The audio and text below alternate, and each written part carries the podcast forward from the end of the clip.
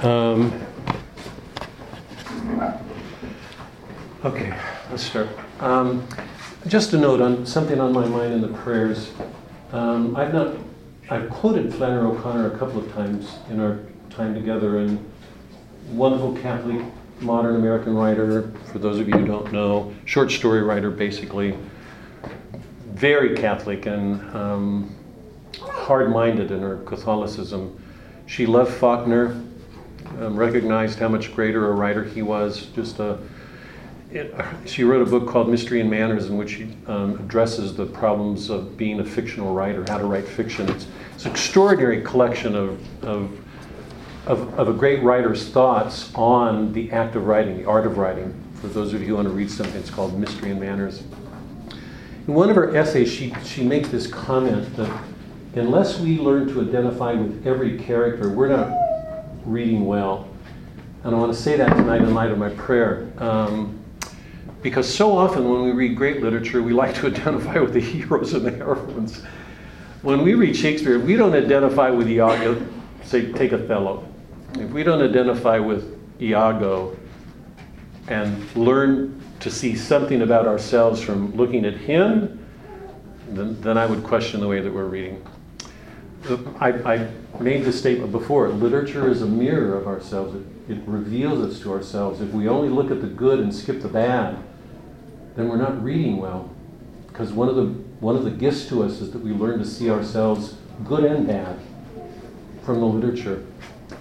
That that's why in my mind literature is in some ways violent. I mean it it it breaks should could break through our boundaries to, to reach depths. Um, so just with that in mind, okay? In the name of the Father, Son, Holy Spirit. Amen. Thank you again, Lord, for the gift of this day and for your presence with us.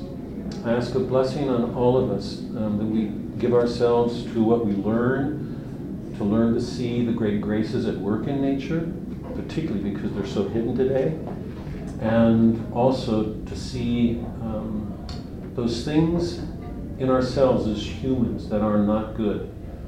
Um, um, strengthen us in our hope, um, to not be afraid, uh, to pick ourselves up when we sin, to look at our sins, um, and always turn to you knowing that your mercy is greater than anything we can do. Um, I ask a blessing on all of us and all that we do through this week. In Christ Jesus our Lord. Amen. Okay. Um, John Donne.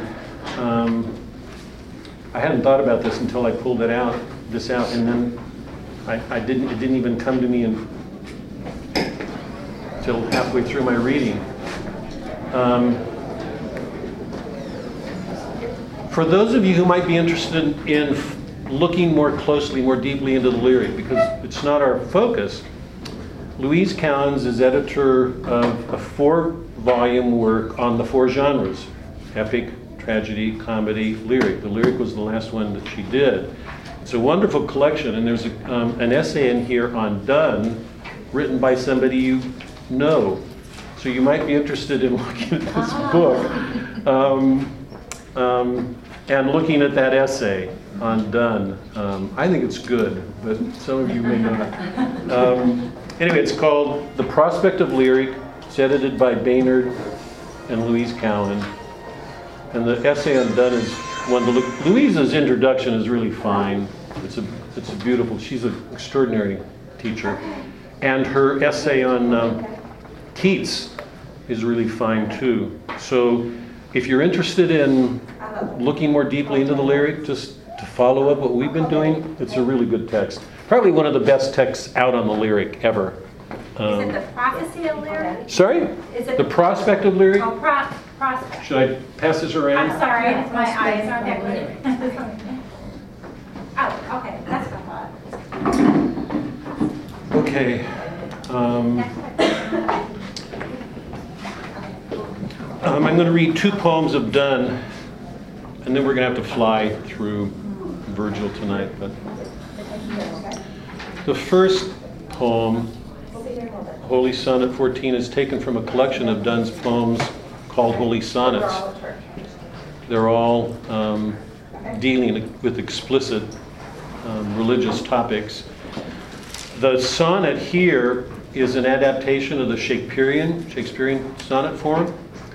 It, it consists of three quatrains, rhyming quatrains, groups of four lines. For any of you don't know, so four lines is a quatrain, and they rhyme. Um, so there are three quatrains, and the last one fades into a concluding couplet. The first quatrain is an image of a blacksmith, like God as a as a creator. A, what's that? Uh, making a vessel, you know, creating vessels like a potter, is one of the major images we get in the Psalms and Old Testament. The second quatrain, the middle quatrain, is an image of a, of a town under attack. And the last quatrain um, is presented in terms of a marriage. So from three very different perspectives, he, um, he is addressing God from three different aspects um, and asking him to intervene because of the struggles he's having with his own sins. Okay? The nocturnal is an elegy, it's a lament. Um, we're not sure who the person is. There's some argument. Some people think um, it's, a, it's an elegy on um, a countess that he loved very much, whose name was Lucy. It may be his wife um, on the day that she died. Um, his, um, it may be his daughter, whose name was Lucy. We're not sure. I'm not even sure that it's important, but it's an elegy, and I don't, I do not want to go into the, the, the, the, the peculiarities of Donne's vision of the cosmos, which has changed so much since our time. Um, so just if, if you can follow the, my practice of just hearing it and letting it go, because I don't want to comment on it. There's too much in here that's that, that really needs talking. We can't do it. So um, get what you can out of it and appreciate the, the change in feeling because the, the, the poems are very, very different in mood and feeling, particularly the elegy. In the elegy, he keeps referring to himself as the, the nothing of nothing. He's talking about the, the loss of a loved one, and it's left him in a state of such desolation that he almost can find no terms on the other side of nothing. It's almost like he's, his creation has been undone and you'll hear it as we go through it.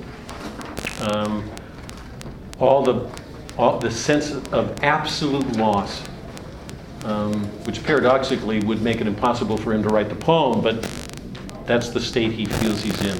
Okay. Holy Sonnet 14. Batter my heart, three-person God. Remember, three quatrains. The first one's like a blacksmith, a potter maker, um, a town under attack, and a marriage. So, three different aspects of the turmoil of his soul while he's asking for God's help. Batter my heart, three person God, for you as yet but not breathe, shine, and seek to mend, that I may rise and stand, or throw me, and bend your force, break, blow, burn, and make me new. Can you hear that beating? The, the sounds imitate. It's like somebody pounding on an anvil. You're forced to break, blow, burn, and make me new.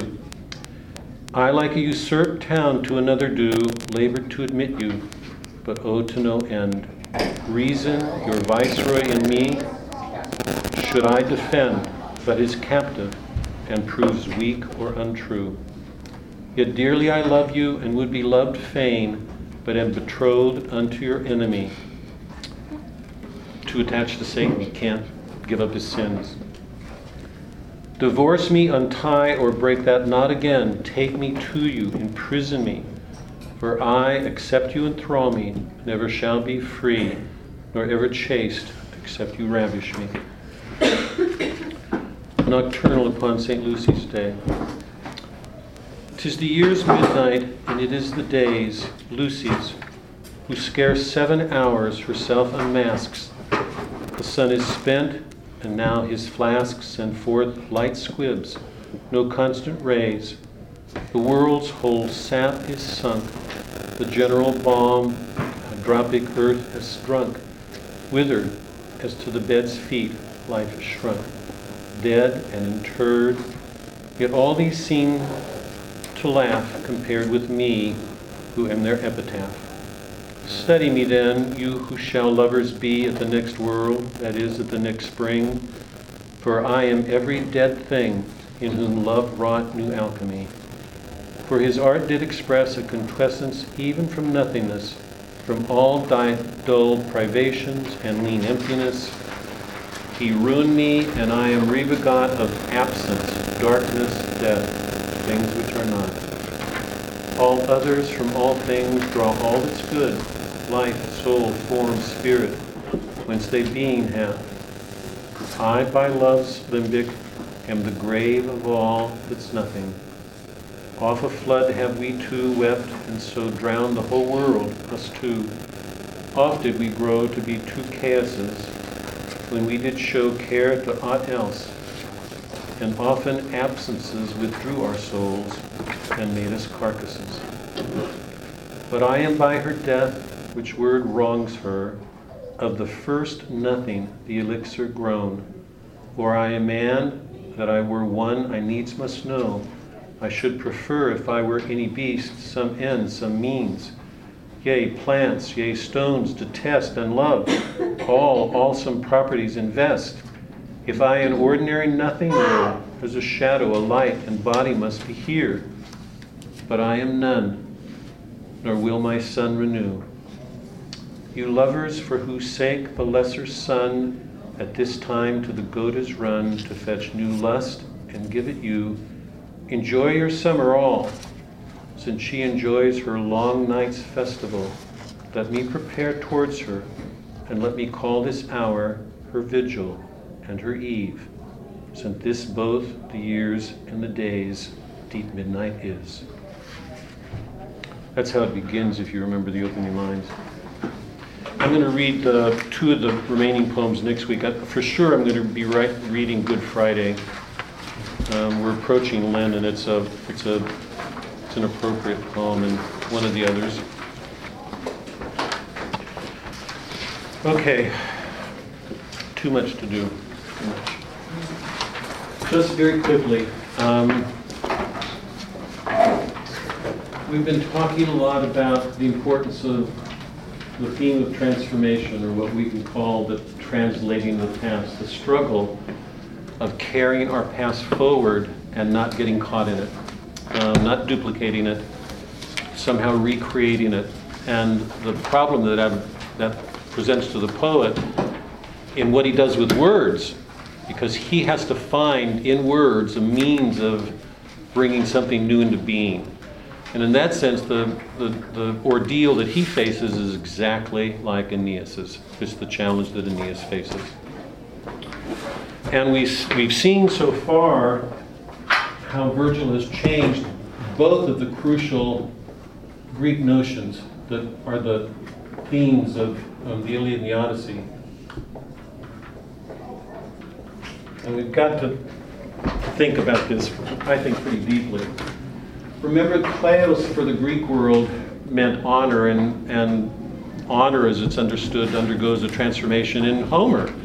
All of the men um, who've been involved in this war for almost 10 years look at honor as in terms of material booty. The human worth is in terms of today what we would call salary, image, power, a job. It's exactly what defines our world today. And nostos is homecoming, but in homecoming it didn't mean going home to a place, particularly.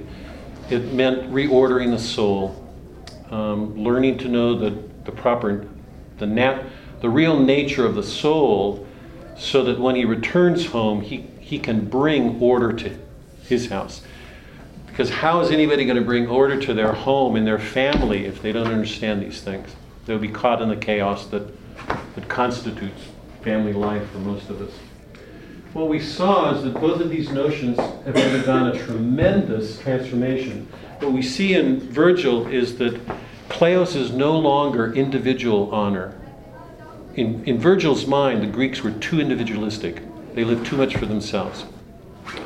Kleos in Virgil's word means, in his world, means um, submission to the gods, um, a giving up of oneself, um, trusting in the gods, um, constantly seeking them out, what their will is, um, and looking out for others because whatever his will is, it involves others more than himself.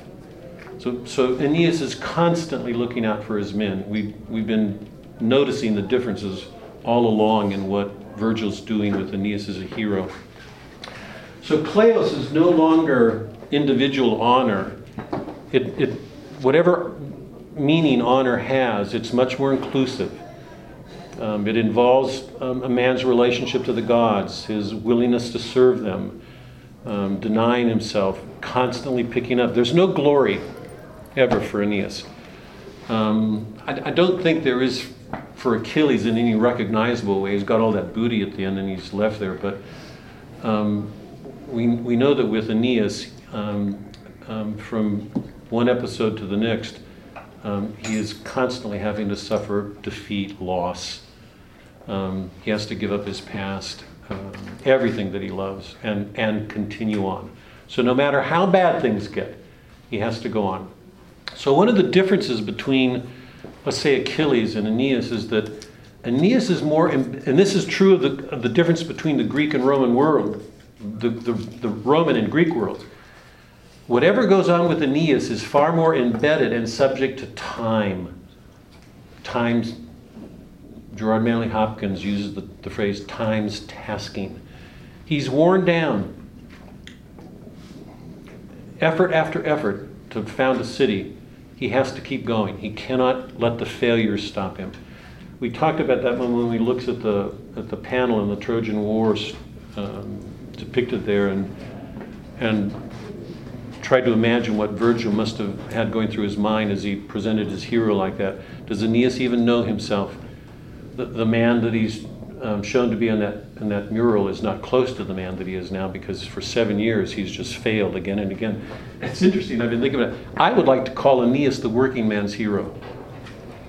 Um, the working man's hero. I really believe that. I mean, he's so Catholic, so Roman Stop and think about this just for a second. Just this is an interesting graphic.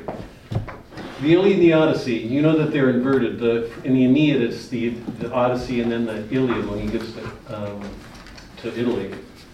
Um, while Odysseus is spending nine of his nine and a half years with women and eight of those years under Calypso's spell, and, I, and I, I, hate to demean him like this, but we're in the Iliad world now. I can't talk about it. You know how much I admire those two Greek heroes.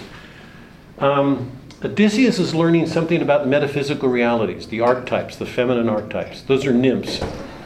Um, it's not, they're, they're dimensions of reality in women, as Homer presents them.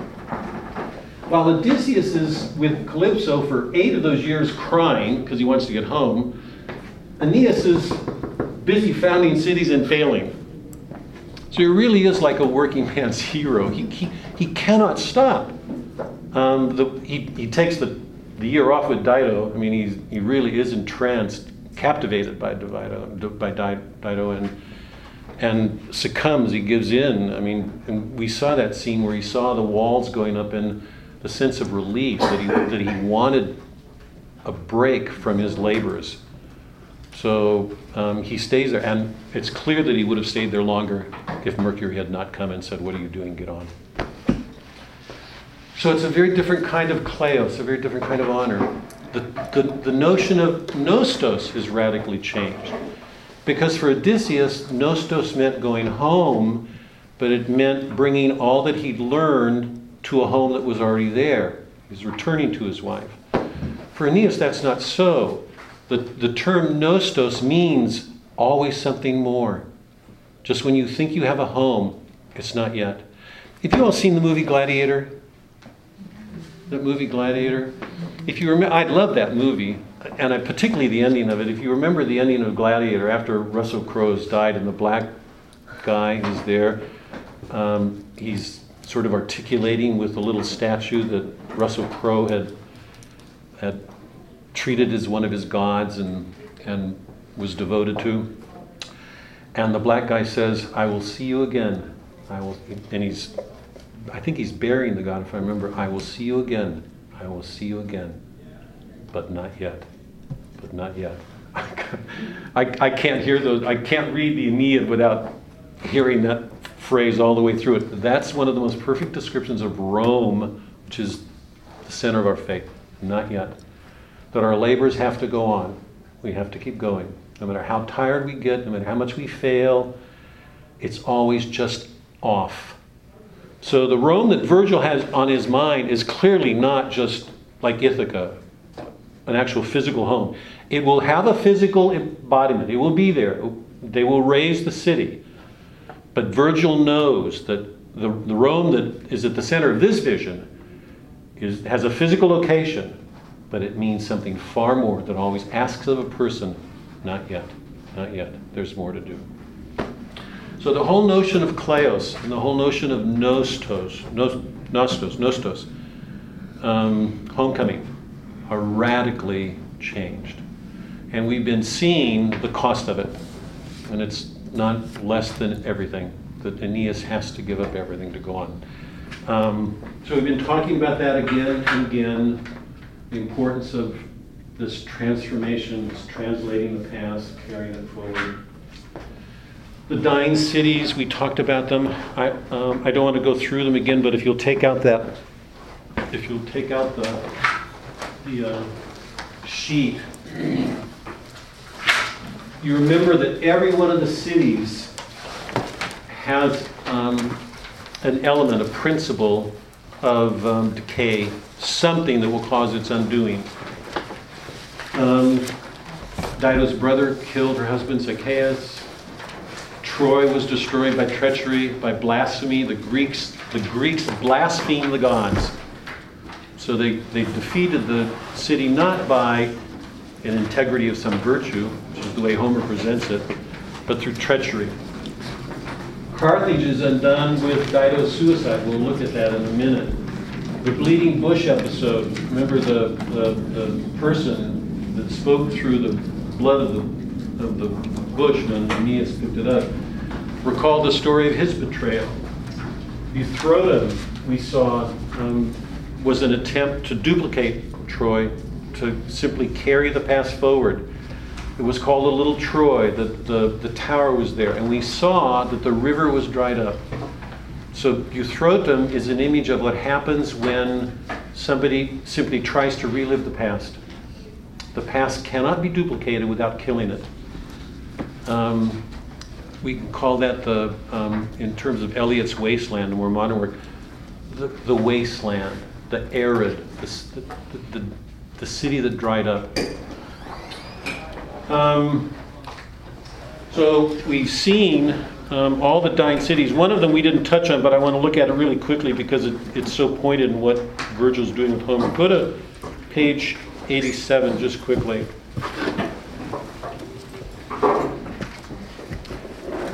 Um, this is um, Aeneas' description, remember, of his voyages, and here he comes to the island of the Cyclops. Remember, he's virtually going through the same episodes that he learned from Homer. Page 87. Sorry. As they're, and remember, when Odysseus went to Cyclops Island, Homer's description, out of curiosity, he wanted to explore the island. Virgil's so aware of the dangers of curiosity that the curiosity can get you into trouble. Instead of keeping your focus on what you're doing, you allow yourself to get distracted. So you, you come out of your purpose, whatever it is. So he sets out, and they come across this man, middle of 87. With this, he took our knees and groveled, kneeling, clinging there. We told him to speak out, say who he was, born of what blood, what fortune put him in such a panic. And my father, after a moment, gave the man his hand to calm him by that touch and sign of mercy. What? Anything like that in the Odyssey? This is his dad, old, quieter, calmer, tries to reassure the stranger. In the end, he put aside his fear and said, I am Ithacan of Ulysses' company. This is one of Odysseus' men from Ithaca. He's Ithaca and he belongs to Odysseus' company. That man beset by trouble. Achaemenides, I'm called, my father, Adamastus, lived in poverty, so I shipped out for Troy. So, um, who is this guy? What's Virgil doing with this?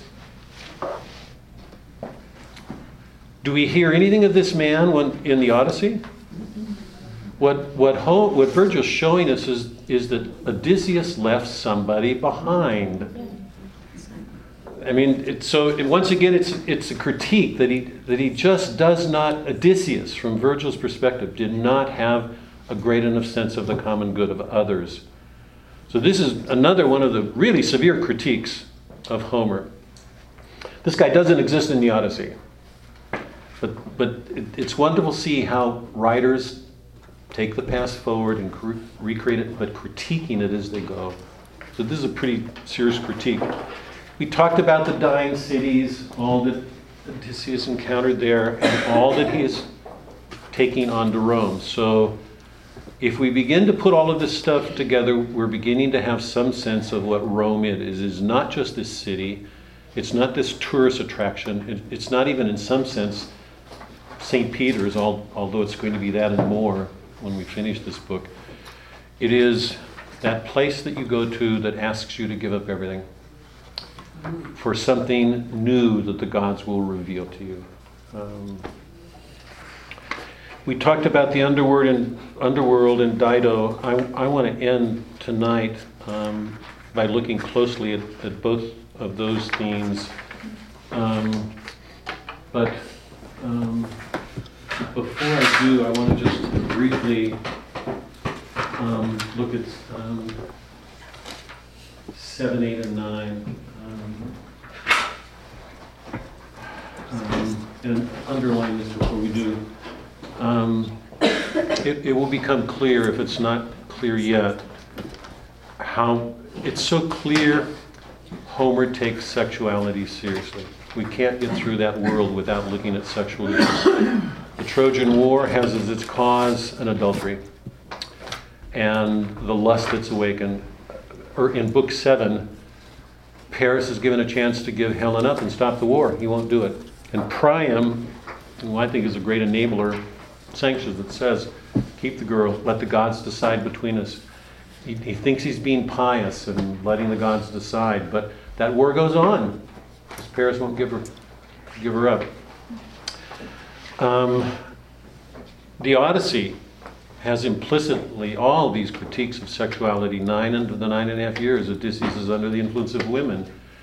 And Homer's pretty clear of the, the dangers that women present him in the possessiveness, um, all that they awaken in man as woman, um, and the struggles that a man faces to try to try to bring an order to his life. And if you remember, my last words on that on that on our talk together was it, um, until Odysseus learns to make himself lawful, to properly order his own soul woman will be nothing more than she is to the suitors, she will be death.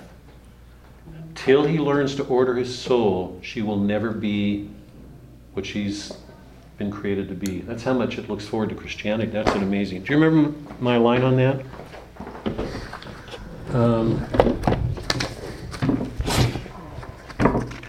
remember that in the Odyssey, women are um, um, well, let me read this.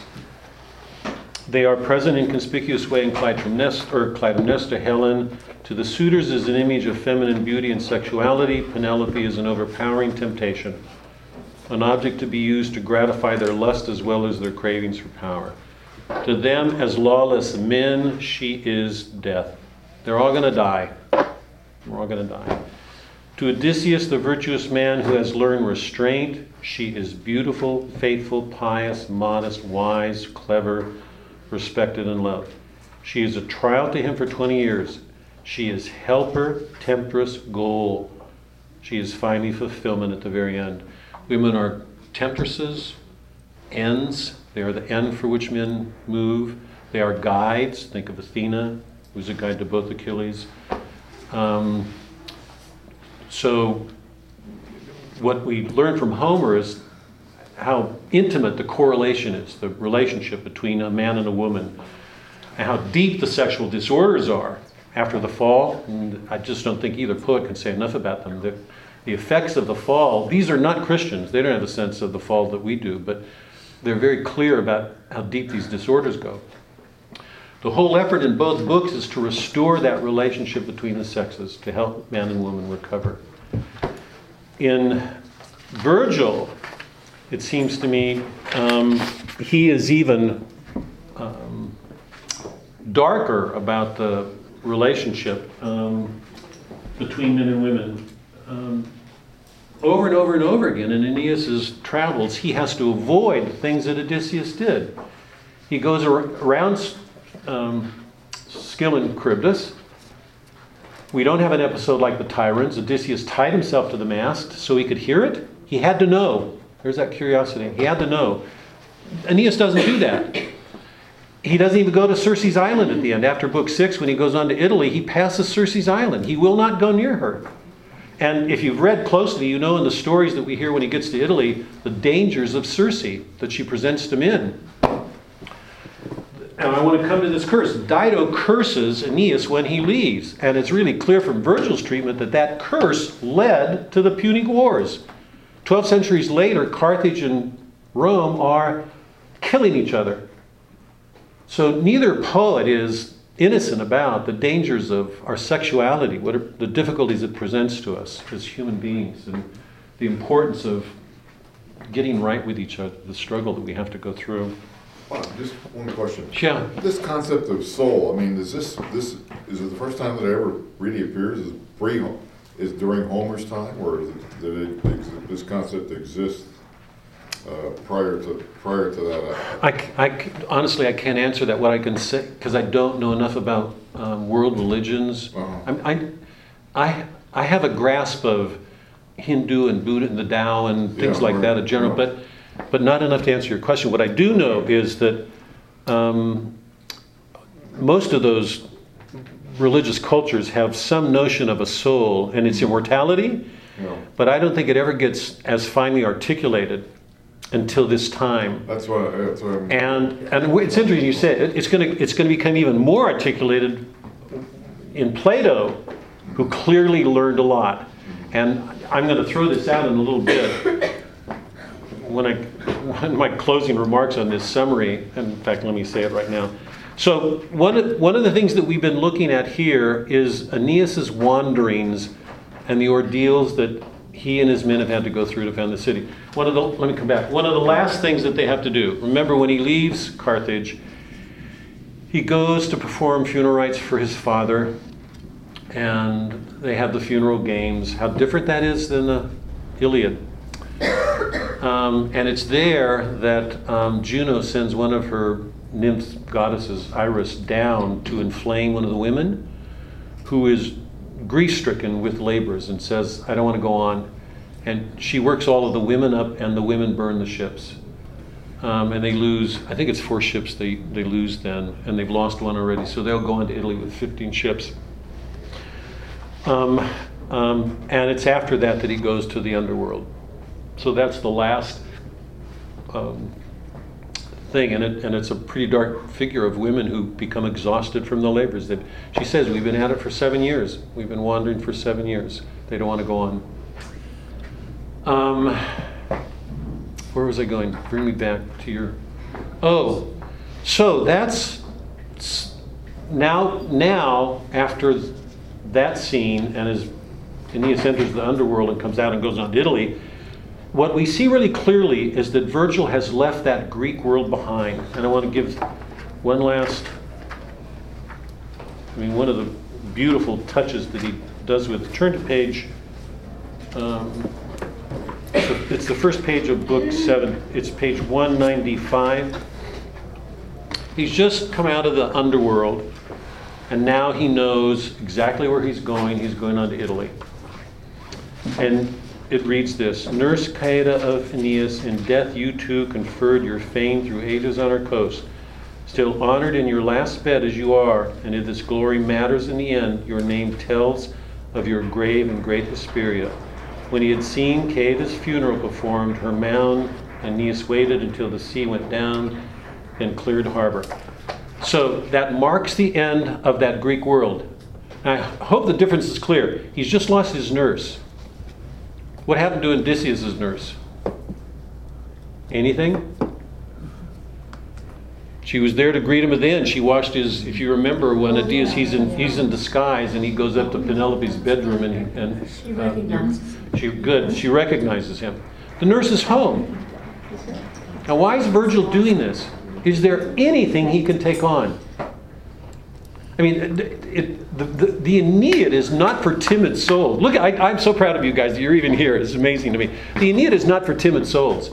He keeps saying again and again, give up everything, give up everything. Aeneas, Odysseus had a nurse to go back to. He had a wife to go back to. He had a father to go back to. He had a home to go back to. Look at Aeneas. He has lost his home, his culture, his place, the natural, the seasons, all that made up a part of his life. He lost his wife, first thing, as he was leaving the city. He lost his father on the journey. Now he's left the underworld and he's approaching Italy and he's lost his nurse. Can Virgil be any clearer? And I want to just stop for a second. I'm not going to make it. Um, I want to ask this. I've got to ask this question. What's the difference between raising a son in a Greek world, a son or a daughter?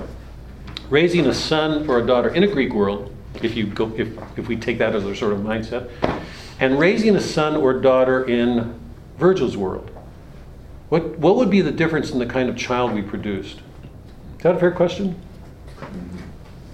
The Greek one would have a desire for things, and the Roman one would have a, a desire to care for others.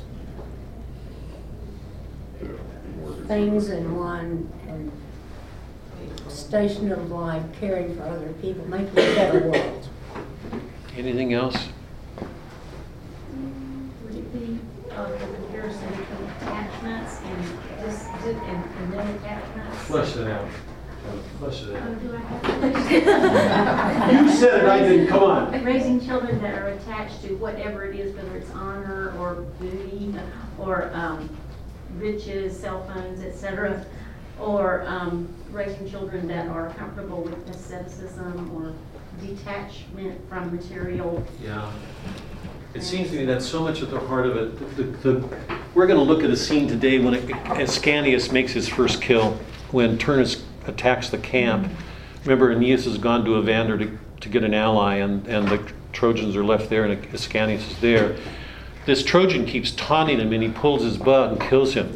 What happened with Tele- Telemachus and his bow just before they fought the suitors? Do you remember?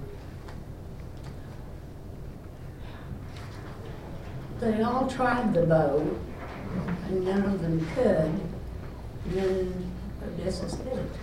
Telemachus did it and was about to string it and to show that he could, Right. and Odysseus stops him, Stop. strings it himself, and then begins the battle. In this book, Ascanius strings this bow with this guy who's taunting the Trojans, making fun of them, and kills him. Um, what's the difference between that? Ascanius and Telemachus. Telemachus is a great young man. I think Odysseus is too, but we're in the Iliad world right now. I mean, the Aeneid world right now. Seems to me that the, the, the Latin is far more independent, far more able to do something on his own without being selfish about it. And that's not a small thing because we can do things on our own all the time for selfish reasons. We can seem to be very independent and be very selfish. The hero that Virgil's showing us does without all of these things. He's detached, he lets them go, and still gives himself for others. It's a very, very different kind of hero in this world. Very, very different kind of children um, that, that Homer's showing us. God, I wish we could teach this. I wish, I wish this were being taught in school. I cannot tell you. I cannot tell you. Cannot tell you. For kids to grow up knowing this, just to be aware of it, whether they're getting it from their parents, what a change it would make for their minds. Just to be aware of these things, to know that there's these differences, to see them early on. So what's the difference in raising the two sons? I didn't get it. I thought Marcy's comment to the point was good, and so is Joan. I can't hear you. Oh, um,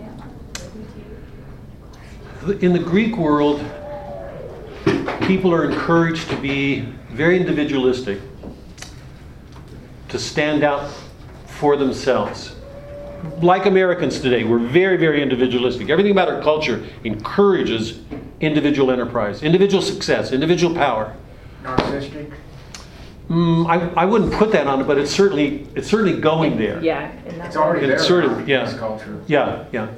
The, in the Roman world, um, in, young people are raised to be detached, to have a greater sense of others, and to be far more independent in doing something for the good of others, not just for their own honor, their individual honor.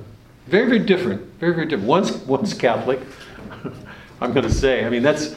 But how many of us grow up? I mean, I, you know, I, you know, I converted. How, I, how many Catholics grew up aware of this? I'm, I'm not sure that they do, but that's why I'm so glad we're together here. But Would you, would you go back though? Because my parents were much older. But when, when we're talking about this, I would say that's how my father was raised. And My father was born in um, 1913. And I would definitely say that they were very um, empowered, I guess, to go and have accomplishments, but it was always for the betterment of the family or the town or. yeah. So I think in- when we say America, I think we're probably talking more the last several, you know, maybe last couple Yeah, for sure. I, I mean, another way to put that broadly is we are not who we were when we had our founding. I mean, the founding generation, the next century, their whole way of looking at our world was so, the sense of entitlements that's taken over our, our view of ourselves, that what we deserve and what we should get. The people who came here fought in order to get something they didn't have, so they gave their lives up for this Right. this great country. Even the Civil War, if you read Lincoln's speeches, I mean, if you read Lincoln's inaugural addresses and two of the Lyceum address, and there's one I can't remember, but so many of his talks go back to that beginning. That was his view of our world. If you read, if you read his Gettysburg in the second inaugural, it's almost as if he's weeping over the fact that this family is killing each other. Same God, you know, worship, and we're killing each other. That he had this view of a greater whole of America of- and the new man. That's what's interesting. He uses that in the Lyceum address when he talks about he's addressing a it's an alcoholic group and saying that the ones who should be teaching these groups are former alcoholics because they're the ones who know, not these self-righteous people who, you know. He said that the basis of America was a new man. That that's why we were created to produce a new individual. And his concept of it was much closer to, you know, what you're describing. It was for the for the founders, you know, when you look at the documents. But um, okay. Um, I want to do this really quickly. When Aeneas comes to Italy, um, Latinus um, experiences a couple of um, omens. Bees are swarming around this laurel tree, and his daughter Lavinia is suddenly surrounded by light. And he has a soothsayer um, read the omens, and he learns then that um, something that he's had a hint of before that his daughter is destined to marry a foreigner. And when Aeneas comes, he thinks that this is the foreigner. The Latins, because they're very ethnically, what we would call racially prejudiced, I mean, so tied within themselves. When Amata, um, Turnus's mother, hears this, she goes nuts. Turnus becomes furious. Because of these racial identities, there's such a purity in these tribes. Italy at that time is torn by civil wars. Racially di- distinct people are fighting each other. So um, when he comes there, he meets Latinus, King Latinus. The two make a truce, but Alecto, who's this underworld um, fury figure, inspires Amata and um, Turnus to start a war. Turnus marches on um, King Latinus for breaking the promise that they had together in the peace. And Latinus, Latinus' response to that is to withdraw because he didn't want to end his life doing battle. How many of you have seen the Fellowship of the, the Tolkien's Fellowship, the trilogy? If you remember the king who withdrew, I mean, Tolkien, Tolkien knew this stuff cold. I mean, he was he knew Homer and Virgil, and if you, if you if you read him, you find Virgil everywhere through that. But he, the king retires. He just pulls out. The the prototype of that is King Latinus here. Um, Aeneas is um, sleeping next to the Tiber River when the, the river god appears to him in a dream and tells him that he will see a sow, this giant sow and its 30 piglets, and that he's to go to Evander and um, make an alliance with him. He goes upstream to visit Evander and does make an alliance there. And Evander tells Aeneas that he should go to the um, Etruscans and make alliances with them too. And he tells the story of the Etruscan people um, whose king was King Mezentius. Very, very brutal king. He, he punished people by tying them together with ropes until they rotted. And the people became so disgusted with him that they, they forced him out. Um, and Mezentius will make an alliance with Turnus. But um, at this point, Evander is telling Aeneas to, to, um, to get the Etruscans on his side before they undertake this battle, because it's going to be, it's going to be, um, it's going to involve all the, the cultures of Italy, basically. Um, a few things just to remember. Um, I want to I want to look at a couple of these things and then fi- try to finish with um, a couple of passages from Dido and the Underworld. Um, when they first arrive, you remember that they all got off the ships and were on the shore eating with these large leaves. This is on um, page 199. I'm not going to read because I've got to be careful, but just so you have the reference, 199. They have these large leaves that they're used, and Ascanius makes the comment, he says, Look, we're eating on our tables. If you remember, that was the prophecy by Celaeno, the Fury, or the Harpy, who said, You will know that you've arrived when you're eating your table. It sounds absurd. And Ascanius wasn't aware of that. He was just unconsciously making a comment. But the two worlds suddenly, and this is going to become a commonplace now, two worlds, several worlds, are going to be joining from this point on. Strange things are suddenly going to be coming together everywhere in this world. Aeneas immediately performs a ceremony. He makes a wreath, puts it on, and all of the men gather around, and he says, We are home. We are finally here. I think it's on page, yeah, page 200. He says, We're here. Um, so Turnus goes to war with Latinus. Ascanius is out hunting, you know from the reading, and he kills this deer who is one of the favorites of the of the daughter of the king's um, herdsman, and that immediately um, rouses the countrymen, the farmers, who who support these people to go to war against these foreigners. So people are at war everywhere at this point. And I want you to. Never let a crisis go to waste. Well, not in Virgil's world, for That sure. right there started the whole thing, the deer. Let me, I want to, um, I want to just point out a couple of things that to me are extraordinary, and, and then I want to just, I want to end with, um, looking at a couple of passages with Dido and the underworld, but turn to, um, page 231.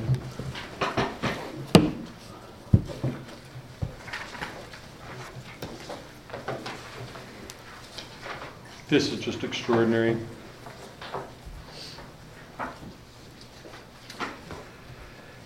Um,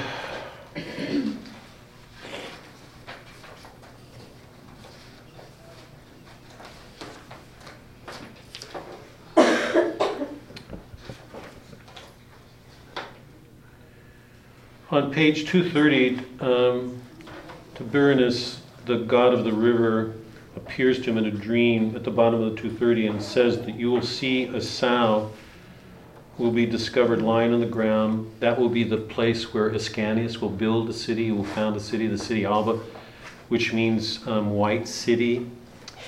And he tells him to go to Evander, um, go on over on 232. As Aeneas sets upstream, he sees the south, and, and it's confirmation after confirmation that this is his home. He has no doubt about it. Middle of the page. A sign to marvel at, Snow White in the green wood, Snow White as her own litter, lay the sow upon the grassy bank where all could see. Remember the difference between the city icon of Carthage and the city icon here. The city icon of Carthage is that spirited war horse, which means there's something in the human soul disposed to war, to be noble, to always fight, to always be above, to conquer. The, the image defining Rome is this giant pig nursing her, nursing her 30 piglets. So there's something very ordinary and common and ugly and unheroic and nurturing about Rome. This is the city for everybody, not just the nobles. Not those in flight, not the fugitives who've been persecuted, everybody. Um, the Tiber quieted in swollen stream and countered his current with still water. It goes on. This is what's sort of remarkable. Once underway, therefore, cheered on, they made good speed upstream. Their tarry hulls with bubbling walls behind slipped through the water, and the waves were awed. The waves were awed because they'd never seen a ship before. Now, hold on to this because this, this Virgil's striking an entirely new note here. Just hold on to this passage. And the waves were awed, the virgin woods were awed at this new sight. The soldiers' shields that flashed in distant air, the painted ships afloat upon the river, oarsmen outwearied night and day in rowing, past the long bends shaded by differing trees, and cleft green forests in the mirroring water. At that hour, when the fiery sun had climbed to heaven's midpoint, distant still they saw walls, citadel, a few housetops. The town built heavenward by Roman power now, but meager then. This is the first note when Virgil puts together two times separated by centuries. We're, we're in this virgin stream. These streams have never seen a boat before. So they're in awe, and he sets this moment against what Rome will be two, 2000, 1200 years later.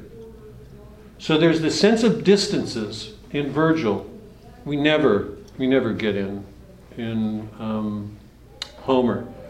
So whatever things mean in this world, we know always they contain distances that we can't see in the immediate moment. I've been saying that that's one of the qualities of the prophetic element of poetry. Um, on over again on page 240, 241. When he um, comes to Pallantium, um, Evander's, I mean, uh, yeah, Evander's son Pallas greets him, takes him by the hand, and and Aeneas tells him that they're of the same lineage. Um, you got this in your, you should have this in your study guide, but but he but he, he reassures him that that um, they come from the same line because they go back. So it's one of the ways in which Aeneas represents bringing different bloodlines together. It's one of the qualities that distinguishes Rome as a city. Pallas greets him, introduces him to Evander, his father, and um, they eat, they celebrate. Evander tells him the story of Hercules' defeat of Cacus, who is a monster figure, half man, half monster. And I hold on to that because I want to end looking at the Minotaur in the underworld. The Minotaur, you remember, was half bull, half human in the maze. Cacus is a figure like that, and Hercules came to defeat him. So wherever Aeneas goes, he's going to have to confront the Minotaur figure, the beast man, and Pasiphae, the, the wife who wanted to mate with him. There's that sexual disorder again, that she was so enamored of the bull that she wanted to mate with him and produce the Minotaur. So I, I want to come back to that, but just hold on to that for a second. after Evander tells him the story, he wants to show him the surroundings, and this is what this is what um, this is what Virgil describes. To me, it's extraordinary because this says as much about Rome as anything in the book. Middle of page 240.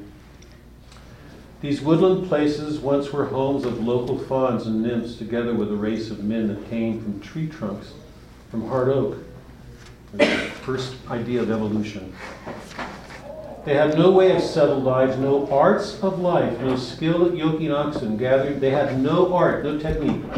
What's at the center of Virgil, because everything Virgil does is involves art. From oaken boughs and wild game hunted down, in that first time out of Olympian heaven, Saturn came here in flight from Jove. This is the place where fugitives came. What is America? Mm. It is supposed to be the new Rome. It is the land where fugitives come for to seek refuge. The first image of that is here.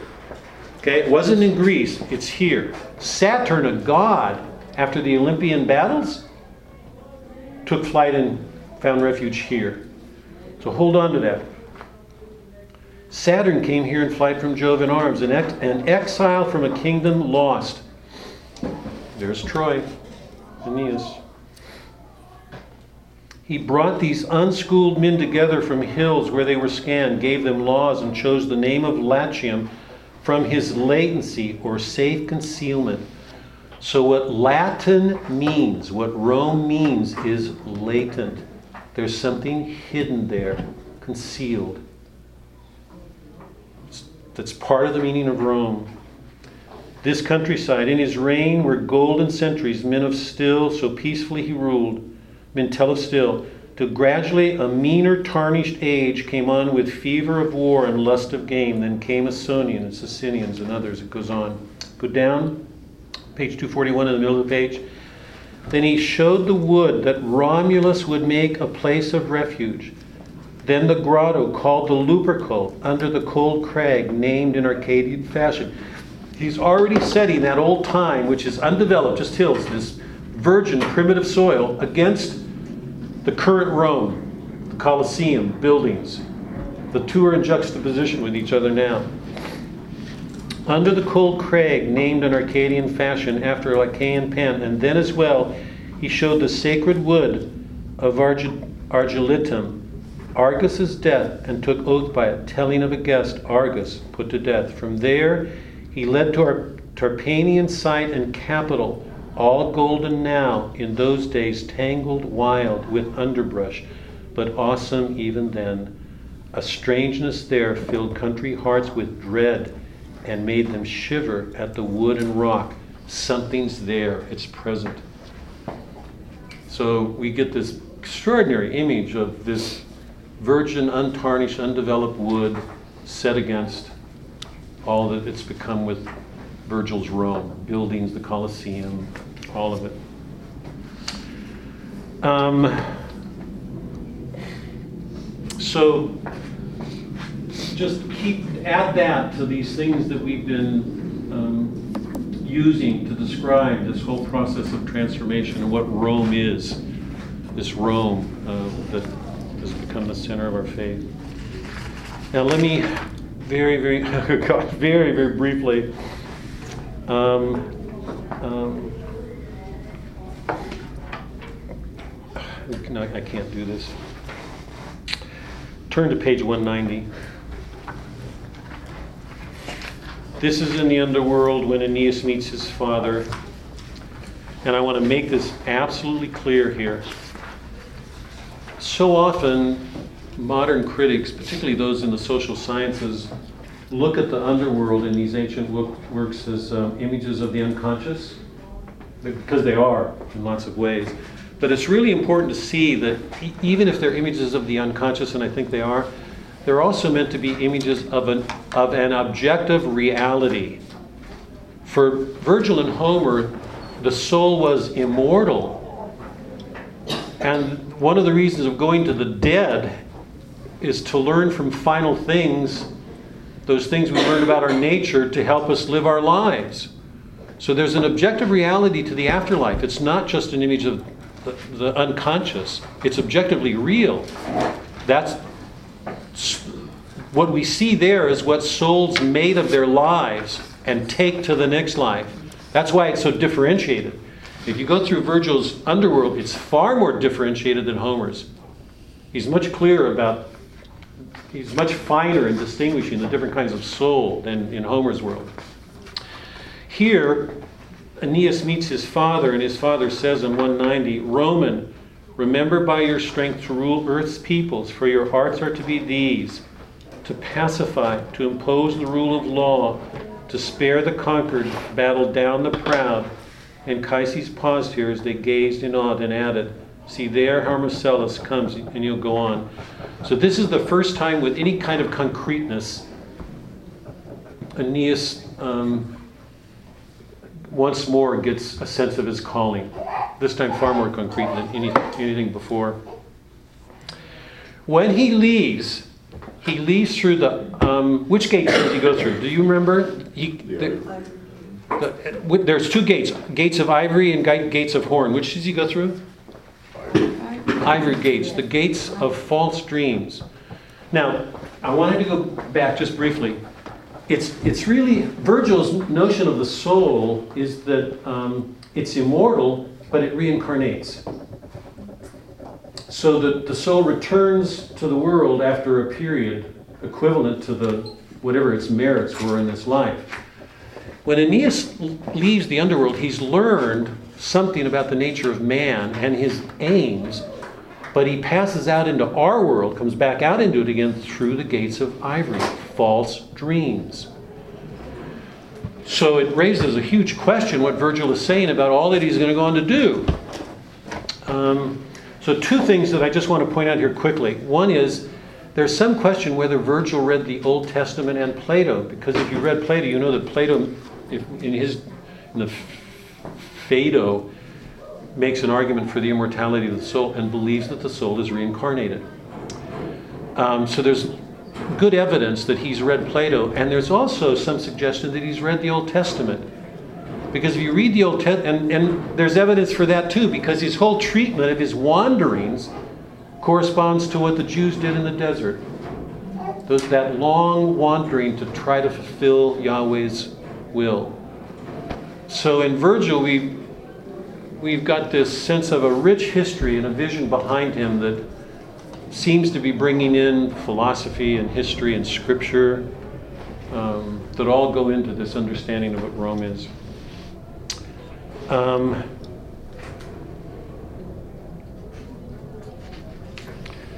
I'm going to just read one one passage from Dido and then sorry to rush like this. Um, I, I really want to try to leave you with as much as we can before our last class because the last class is it, and my hope is that you'll carry a lot with you that because there's so much going on in this book by the time we get there. Go back to the Dido episode on page um, 120.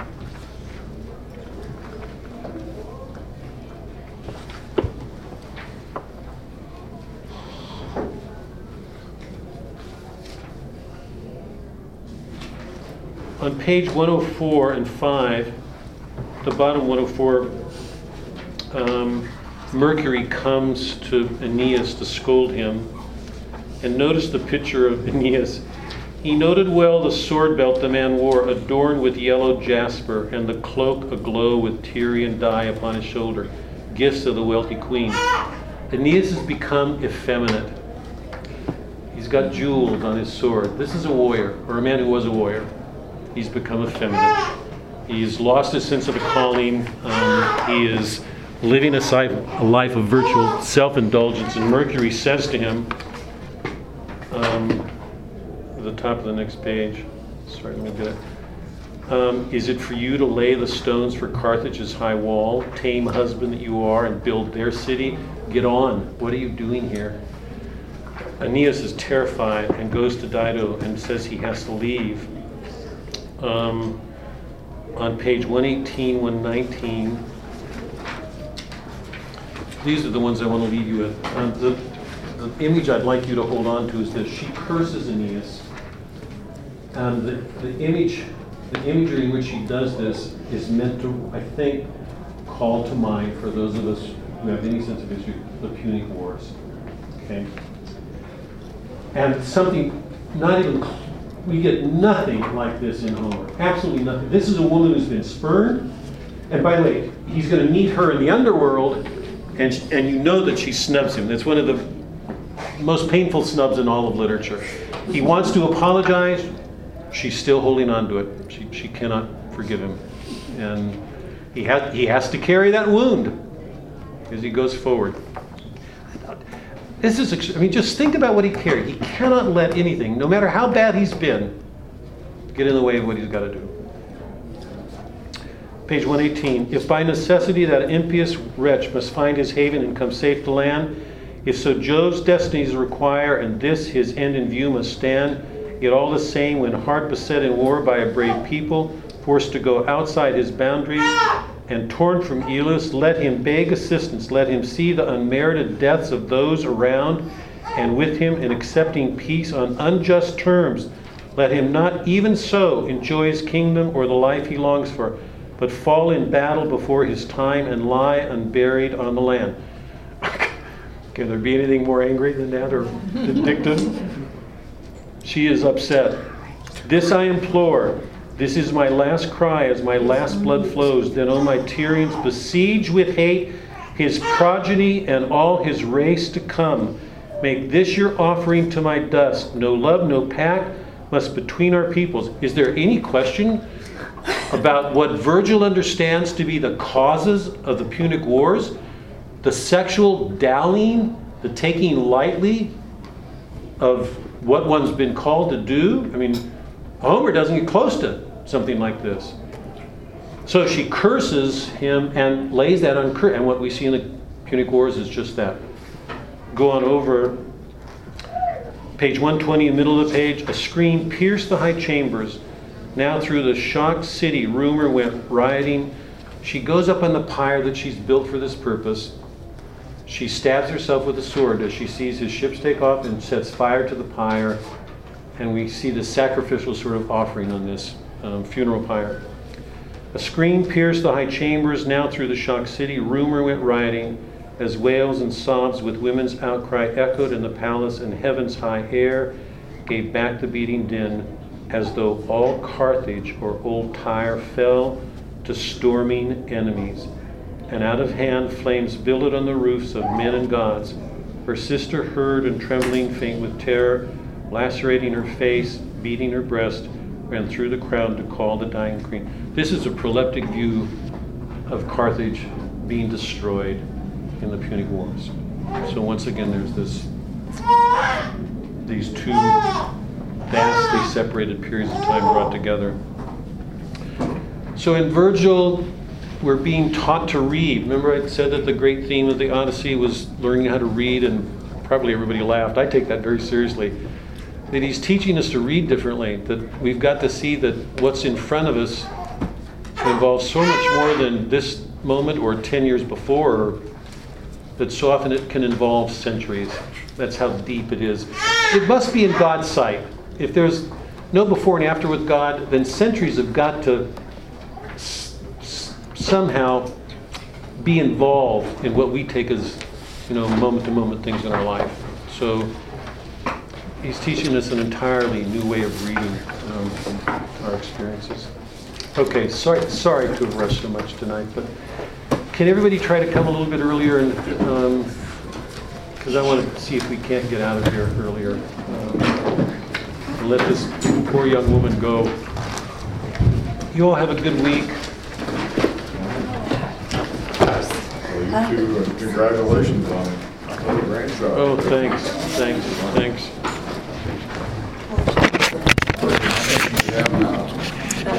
I think, I'm not